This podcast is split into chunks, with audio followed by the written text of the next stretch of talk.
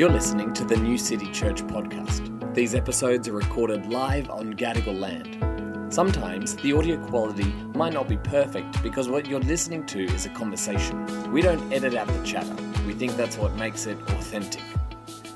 Wherever you're tuning in from, we hope you find this episode encouraging.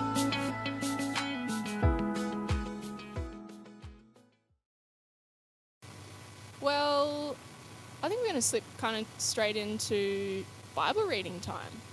Um, and we've also got another special guest within our community on that as well. Hi everybody! I am zooming in from Hobart right now. I'll give you a view. Look how pretty this is. I miss you all. Um, I miss New City Church. I'm doing the Bible reading for today. The reading is from John 8 48 to 59. I'm going to turn Taylor Swift off. Jesus claims about himself. The Jews answered him, Aren't we right in saying that you are a Samaritan and demon possessed? I am not possessed by a demon, said Jesus, but I honor my Father, and you dishonor me. I am not seeking glory for myself, but there is one who seeks it, and he is the judge. Very truly I tell you, whoever obeys my word will never see death. At this they exclaimed, Now we know that you are demon possessed. Abraham died, and so did the prophets. Yet you say that whoever obeys your word will never taste death. Are you greater than our father Abraham? He died, and so did the prophets. Who do you think you are? Jesus replied, If I only glorify myself, my glory means nothing. My Father, whom you claim as your God, is the one who glorifies me. Though you do not know him, I know him. If I said I did not, I would be a liar like you. But I do know him and obey his word. Your father Abraham rejoiced at the thought of seeing my day. He saw it and was glad. You are not yet fifty years old, they said to him, and you have seen Abraham. Very truly I tell you, Jesus answered, before Abraham was born, I am. At this, they picked up stones to stone him, but Jesus hid himself, slipping away from the temple grounds. Good evening. How we doing? Good. Um, can I add my welcome uh, if this is your first time here or if you count yourself newish at all? Um, add my welcome to Steph's. Uh, it's so good to have you here. Uh, we hope that this is a relevant time for you. We hope that it is uh, comfortable, that you feel like you can ask questions, grow, learn, be challenged. Whether you are um, a veteran of the church or new to church, it's just so good to be here. And how nice is it to be back in person? Phew. Um, so uh, I, am loving it. Um, welcome to our people online as well. There you are. It's good to have you here as well. And um, Thomas or someone will be manning the, the typing so you can ask questions as we go. Um, typically, uh, if you have questions as we go through or you have comments, throw your hand up. Like, please don't let this be too much of a monologue. I have thoughts from the passage that Gemma just read. For, how nice was it to see Gemma? Lovely. Uh, is like a beautiful part of our community. Got whisked away to work uh, filming down south, but she'll be back one day. That, that's the dream. Um, uh, where was I going with that? Something about it's good to be back in person. I don't know. I don't know. It's good to be here. Um, hopefully, um, yeah, this is a time where you can just sit back and relax and enjoy thinking about some big things. Uh, and afterwards, we're going to the pub together, uh, which is always a highlight for me. Um, shall we just jump into some stuff? Let, let me introduce by talking about this. Um, I was thinking about it, and when you're introducing a theme, it's always good to have a bit of a story that goes along with the theme. We're talking about light and dark, and I was racking my brain thinking about all the different things that we could talk about with light and darkness. Um, but there's one key thing that you need to know about me, and most of you probably have already known this, uh, but it's, it's kind of fundamental to who I am. It's a core part of my identity, um, and that is that I'm a sleepwalker. Do we have any other sleepwalkers in the room? No, none. There you go. Um, uh, well, you should all be sleepwalkers because it's great fun. Um, my, I, I, have a, a, sleep disorder of somewhat. Thomas was a sleep scientist, so he knows what's going on. I just like give you the, the non-jargony version, which probably doesn't actually make sense. Um, I have some sort of sleep disorder, which means that I act out my dreams. So most people, if you're normal, you're paralyzed while you're asleep. But me, it's the other. I like I just like get up and do whatever I'm dreaming. Um, and often, historically, my dreams have been really quite violent. Um, you know, like buildings burning and collapsing and da da da. And I'm the savior. So I'm there and I am rescuing people. And I, like Thomas can attest to this. There's been times where I've like grabbed him. I'm like, you're okay. You're okay. You're fine. I've got you. And he's like, Joel, I know I'm fine. And he's like, no, no, I've got you. And I was like, ah. Um, but I'm there. And like, you know, these things are collapsing and I'm just like, whoa, I'm awesome. Um, and I can see everything crystal clearly because I'm moving around the bedroom or the hallway, like grabbing stuff, protecting people, pulling stuff out of my cupboard. Um, but in reality, it's pitch black. Um, and so I'm actually just like bumping into things and running into walls and slamming doors on my face. And um, when I was younger, like I, I've had black eyes, I've had cuts, I've had all sorts. It's actually not that great um, because in reality, I can't see. Um, anyway, there's something that you need to know about me. That's a fun fact, isn't it? Um, yay! Um, I can, I, can, tell you more stories later. But it's, uh, it, there's my little introduction to light and dark. When it's light, you can see. When it's dark, you can't.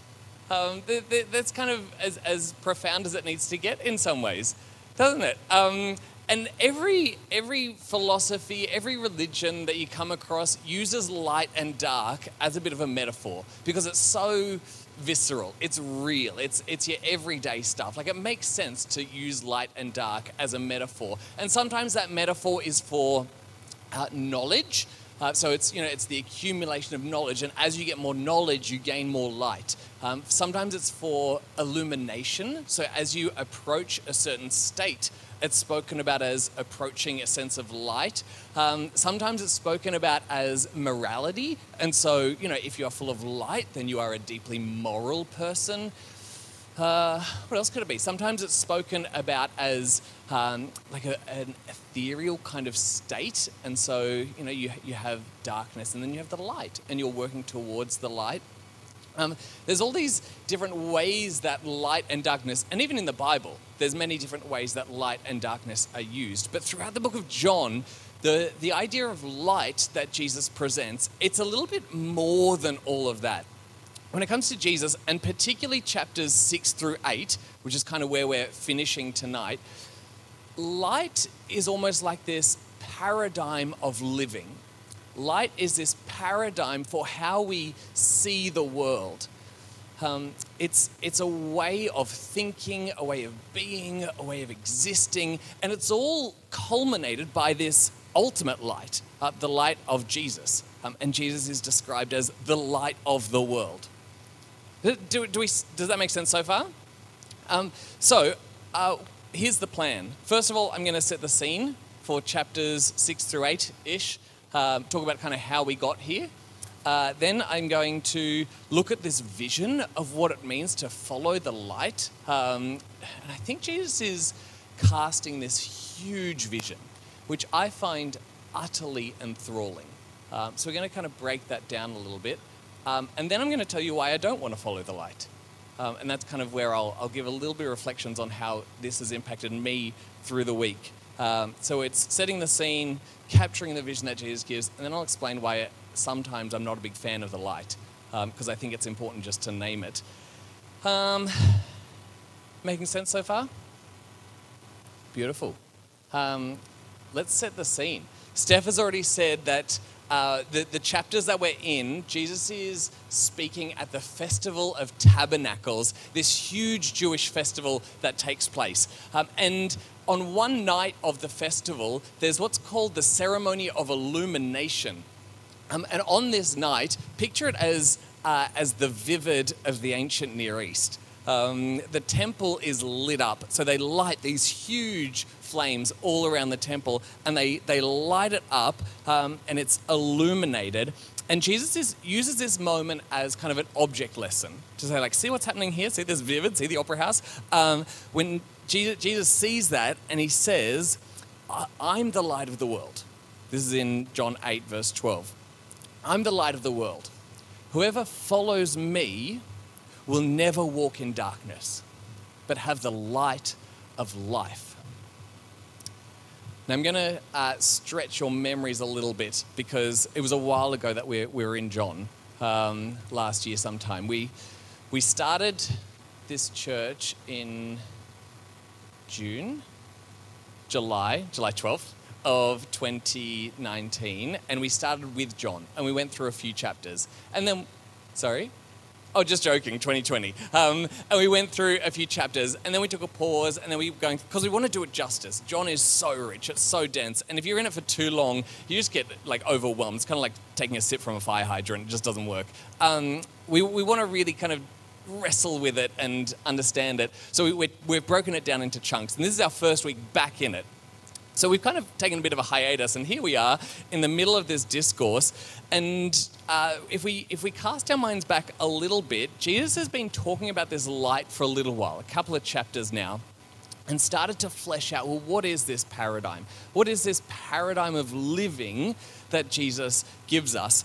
Um, and so I'm just going to throw out a couple of things that Jesus speaks about. One is freedom. Um, Jesus says to be a person of the light is to be a person of freedom. You're no longer a slave, Jesus says.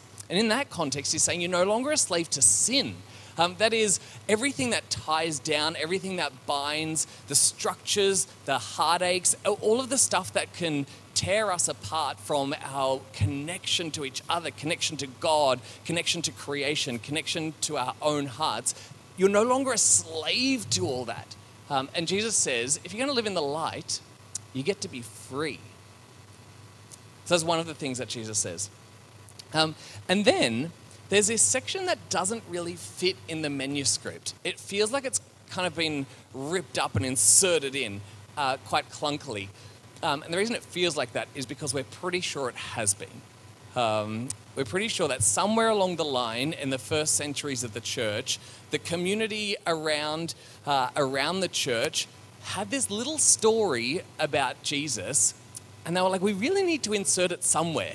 Um, like it's such a good story, and um, historians, a lot of them think yeah, the story probably happened, and like, oh, where do, where do we chuck something like this, uh, like this little gold nugget, this scene from Jesus' life? And they're like, well, it kind of feels like it's you know it's Jesus demonstrating what life looks like. And so we think historically maybe the community thought, well, let's just chuck it in John 8. Um, and so Jesus is talking, Jesus is talking, all's going really well. And then all of a sudden, we have a scene change that doesn't quite fit the, the conversation. Um, and you, if you've been around churches for a while, you'll know the story. This is the story when a woman who is caught in the act of adultery is ripped by the religious leaders and thrown before Jesus. And they say, what do we do with her? What should we do? And really, it's a trap. It's a trap that the religious leaders have set. And say, Jesus, what, what should we do with this woman? Uh, now, there's all sorts of issues with this story. Like, you know, number one, where was the man? Um, uh, but the scene unfolds, and Jesus kneels down. He writes something on the ground. We're not quite sure what. He takes a pause, steps up, and he says, Let he who is without sin cast the first stone. And then we're back at the temple and we just keep going. Um, and it feels like this kind of whiplash of like, where did this story come from? But as I was sitting with it this week, I was like, no, that's genius. Uh, because the early community, I, I tend to think, were like, okay, well, this is Jesus demonstrating what he's talking about.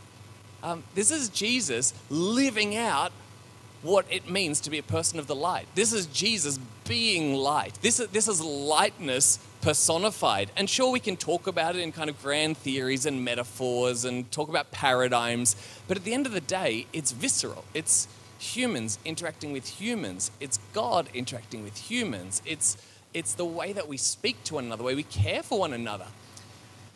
And so, at least, I think at least a part of what we're supposed to see from John to this point is that living in the light is this profound casting off of shame.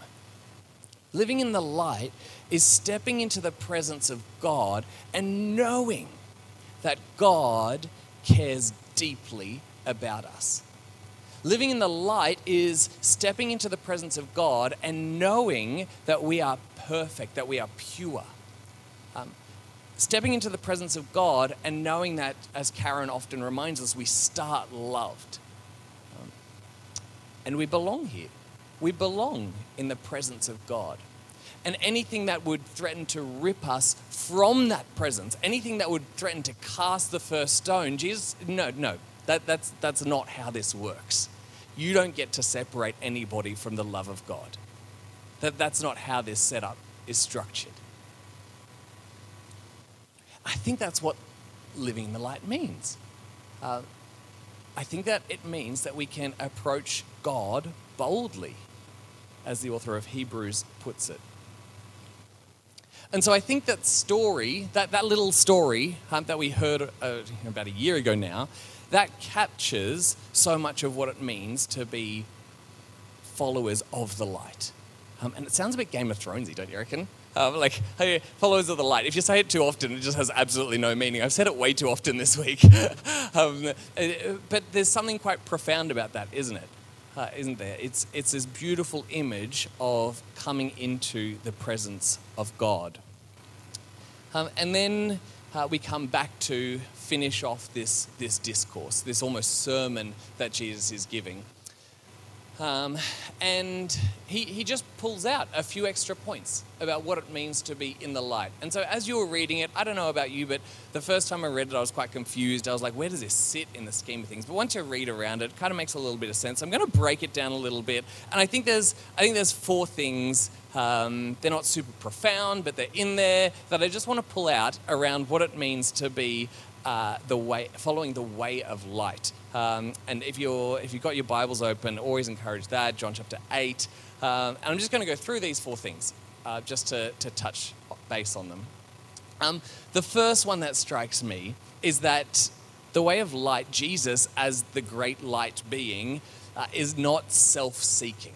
Uh, he doesn't seek to glorify himself. He doesn't seek to build himself up, to build his own glory. Instead, he gives it away. He gives it away. Reminds me of Philippians chapter 2, um, uh, where, uh, where Jesus does not consider equality with God something to be used to his own advantage, but instead makes himself nothing. I mean, he's born an, in appearance of humanity, uh, makes himself a slave. Uh, that's, that's the way that it's spoken about. Uh, Jesus does not seek to glorify himself. He doesn't, he doesn't grab hold of status and power. He gives it away. He gives it away. And you compare that with the Pharisees, uh, the religious leaders that are all over this text, and you see that the Pharisees are constantly playing one upmanship.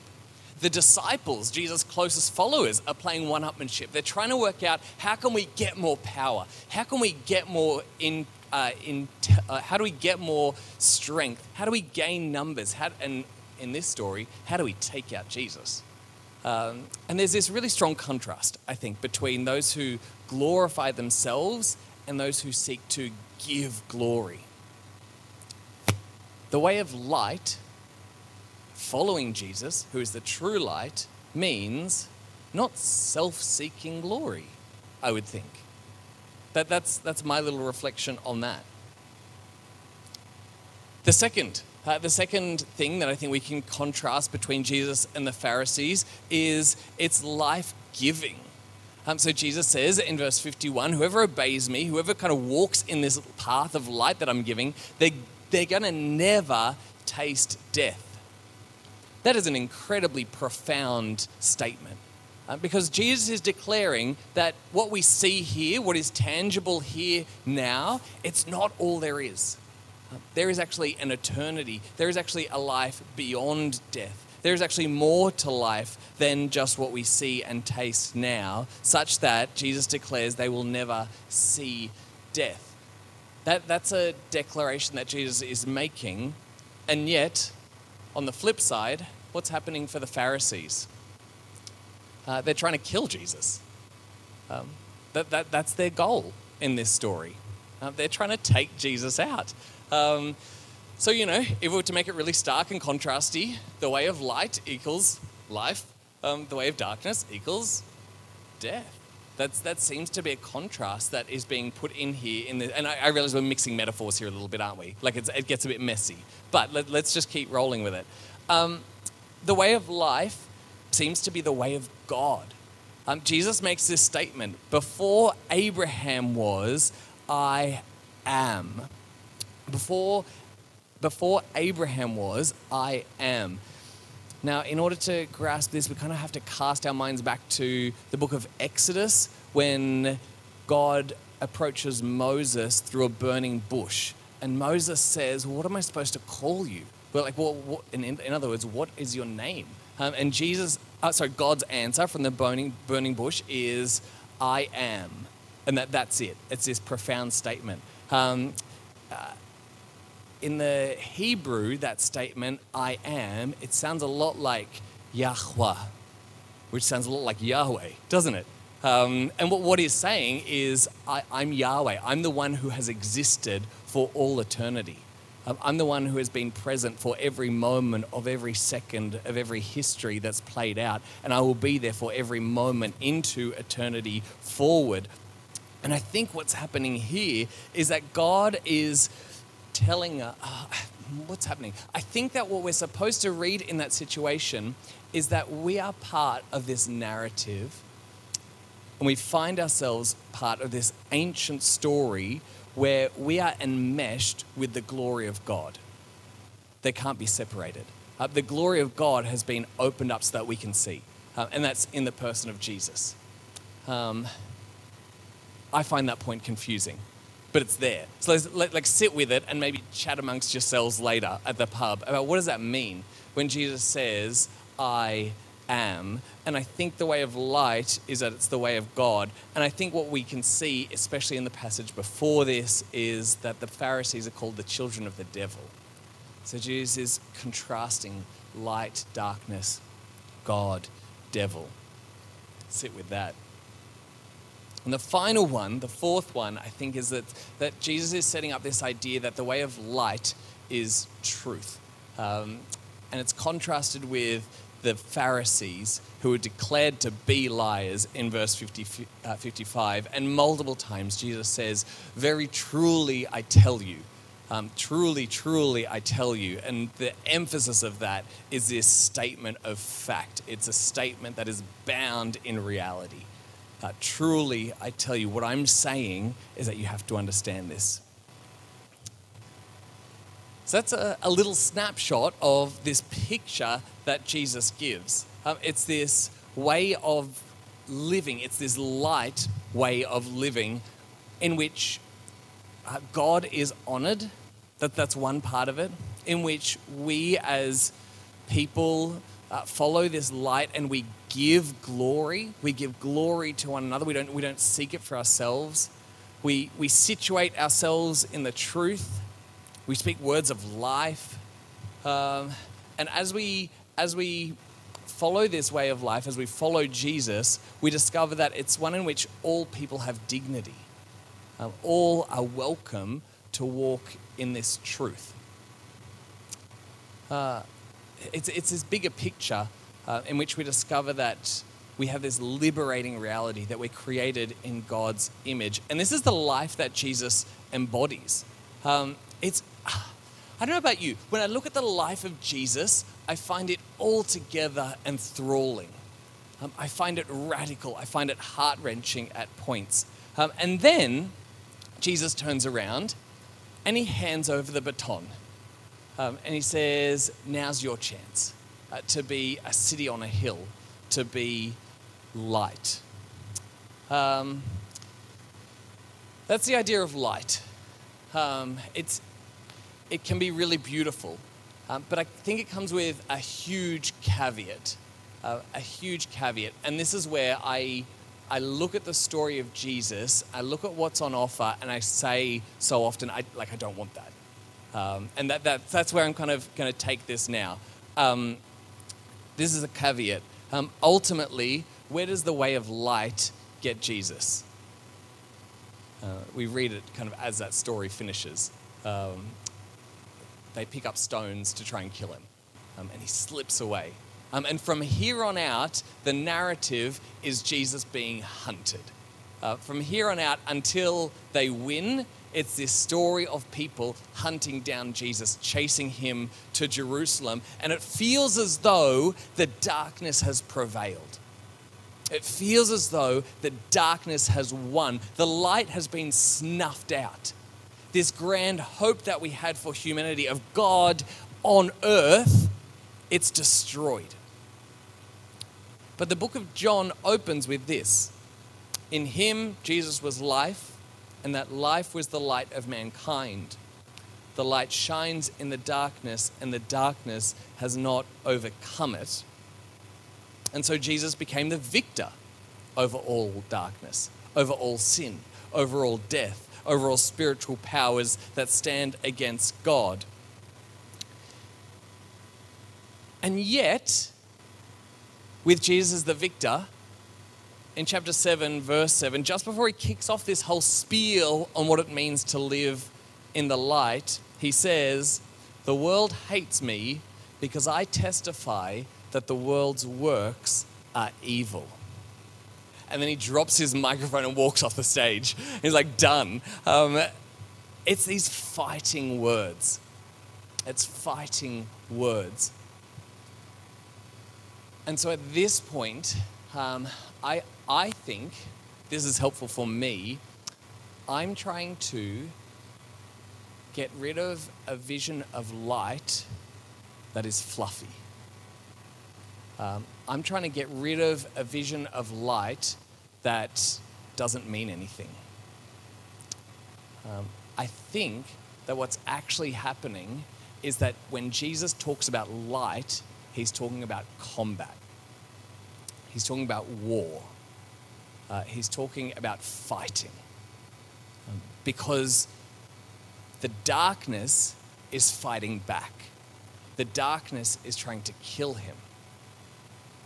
And so, this vision that we have of light as being quite nice, as being something quite enjoyable, of being something that feels good, it's nice, but I don't think it captures the grandeur of what Jesus is talking about here. And at the end of the day, I don't want a nice form of light. I don't want a comfortable form of light. Don't get me wrong, often I do. And I, like I'd really like that. But there's something bigger. There's something grander that I think Jesus is calling us into. And so let, let me lay out what this has looked like for me as I've been reflecting on this through the week. And it might look totally different for you as you reflect on this passage. But for me, this is what I've been thinking. When I live according to the light, the darkness finds it threatening. Those who love darkness are not going to like the light. For greedy people, for those who at heart want to pillage and take and plunder and store for themselves wealth so that they can use it for their own pleasure, for them, the sharing of resources equitably is going to feel like theft. And we know that. We know that when we look at the rhetoric in our society, don't we? Uh, for the wealthy, the sharing of resources is not a nice thing. And so, as a person of the light, when I say, actually, no, I think that the light way of living is to share resources, I'm going to cop it. I'm going to cop it. And you're going to cop it. For those who peddle false truth, for those who make money out of fake news, uh, for those who are enmeshed in conspiracies because of the way that they don't like other people, they've put boundaries up, and their conspiracies are their mental structures for staying away. For those people, truth is going to be a scary matter. But I think part of living in the light is being a person of truth. Um, it's being a person of integrity and light in that sense. And so for those people, speaking truth is going to be painful. But I still want to do it because that's the way of Jesus, that's the way of light. For those who take comfort in putting down others, for those who find their self worth by defining the enemy by creating margins and then pushing people to them. For those people who want to put boundaries up so that they don't have to interact with the other, to those people, the pulling down of boundaries is going to feel like a threat to their very self identity. I'm still going to do it. Like, I, am going to do it because that's what Jesus does. And those people for whom that is their safety net, I want to be gentle, I want to be careful as I do it, but I'm going to make enemies. Goodness knows I have plenty of them. And I'm still going to keep doing it. Refusing to back down on the fact that it is deeply immoral, that is, it is deeply of darkness to indefinitely lock away people who have been seeking asylum, refusing to back down on that fact, it's going to get me enemies. It's going to make people uncomfortable around me. I'm going to, slash, have lost friends on the matter. But I'm a person of the light. And so I can't not speak about that. New City Church is full of people of light. Like I look around at this group of people, and what I see is just this overflow of light, this overflow of people who are a city on a hill burning brighter and brighter and brighter. And if you've just joined us here today, this is your warning. Like, uh, this place gets heated in a good way because this place knows what it means to be people of light. But that makes us enemies. That gives us people who will stand against us. I refuse to back down on the fact that making families sign a contract that excludes queer kids from schools is darkness. That's darkness. And as a person of the light, I can't just sit by and allow that to happen. New City Church, not on our watch. Calling out racism, structures of racism, instances of racism, dismantling it. That is the work of people of the light. That's what we do. That's what we're invited to take part in. And there's going to be portions of society that rail against that because they're so used to the darkness and the light becomes a threat. Do you see why I wouldn't want to be a person of the light? There's plenty of reasons for me just to step aside and let things pass by. There's plenty of reasons for me to not engage in this. There's plenty of reasons for you as well to step to the side and let darkness have its day. But I don't think that's what you do. Um, I, I know many of you far too well for that. Uh, this is a church that is full of people who passionately follow the footsteps of Jesus. And so I think for me, as I sit with this, the question for us to reflect on is how do we support one another well as we follow the great true light? As we align our lives with the light of Jesus, as we step in step with the Spirit who is amongst us. What, what does it mean for us to support one another um, as we face the hostility of the darkness, knowing full well that the darkness will not win, but at this point, we face it? Here's my two little thoughts that I've been sitting with. First one is we remember that it is Jesus who is the true light and not us. We remember that it is Jesus who is the true light and not us. This means that we rest. We rest knowing that our worth, our fundamental worth, is not tied up in our work. It's not tied up in our good works.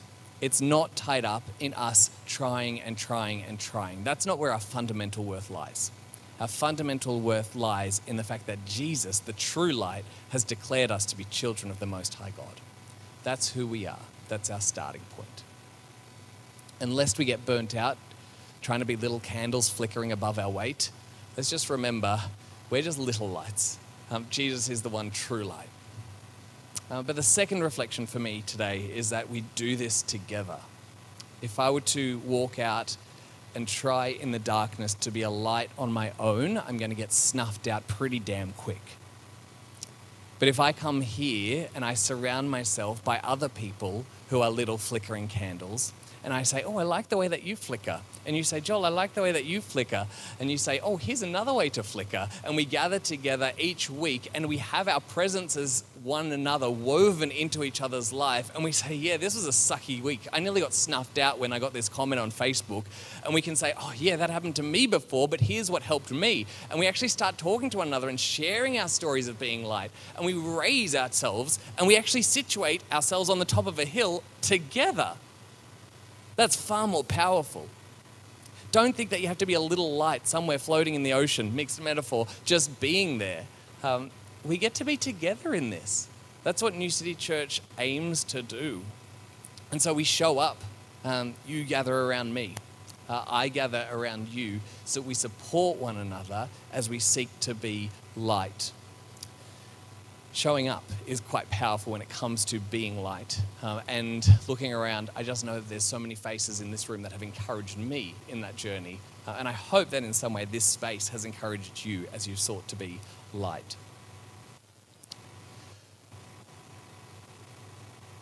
Do you see why I think it's enthralling? Uh, why it's exciting? Do you see why I wouldn't want to do it? Um, but at the end of the day, when I look at the life of Jesus, the death of Jesus, the resurrection of Jesus, and there's a narrative that I get to pull, put, be a part of. Um, I can't find myself wanting anything else. Um, and so, I guess at the close of chapter 8, uh, Jesus goes off to get killed. And this, the narrative is heading that way. Um, and yet, we know that death has not won. We know that darkness is defeated. And I hope for you uh, that this hasn't been a a session of putting more weight on you. I hope that there's been a, been a session where you can say, ah, oh, I get to be light. I get to do it with the people around me. Um, and I know, looking around, that this is what so many people in this room want to do. So I'm going to stop here. We get to sing together. That's exciting. Um, masks on. Um, but we get to sing, and some of the lyrics that we're going to sing tonight are about Jesus making things new. Uh, the way that Jesus takes what is hard and dark and brings light and life. Um, and I encourage you to use these words as, um, as a bit of a prayer um, between you and God as we seek to be light in this world. Um, over to you guys.